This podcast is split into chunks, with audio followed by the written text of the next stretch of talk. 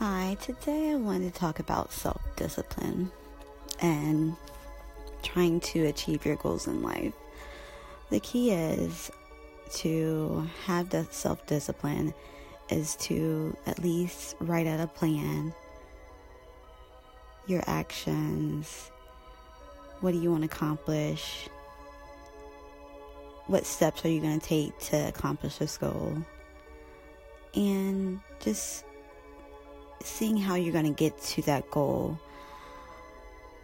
Most people think that they can just think of the logic like this everybody wants to go to heaven, but a lot of people are afraid to die. But the thing is, you have to live a righteous life in order to get to heaven. So you have to make plans to live right in order to go to heaven. Otherwise, you'll go to the other place same thing.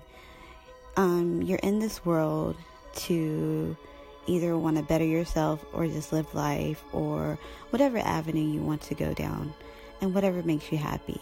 But a lot of people, whenever you're trying to, if you have dreams, they're just gonna be they're just gonna be dreams. They're not gonna be become goals because goals you would actually put in the work and it's not you fighting against the world, it's you fighting with your mind and making your mind up so that you can do these things out of life and achieve them and accomplish them and just make yourself a better person. Or if you already think that you're a better person, then obviously you're content with life.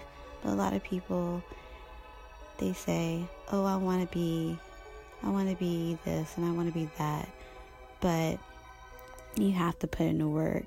You have to make sacrifices. You have to find out what you're willing to do to go the extra mile to achieve those goals and become successful.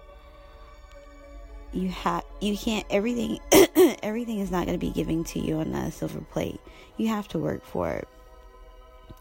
I've been to rock bottom and I had to work my way up and sometimes I feel like I'm the rock bottom.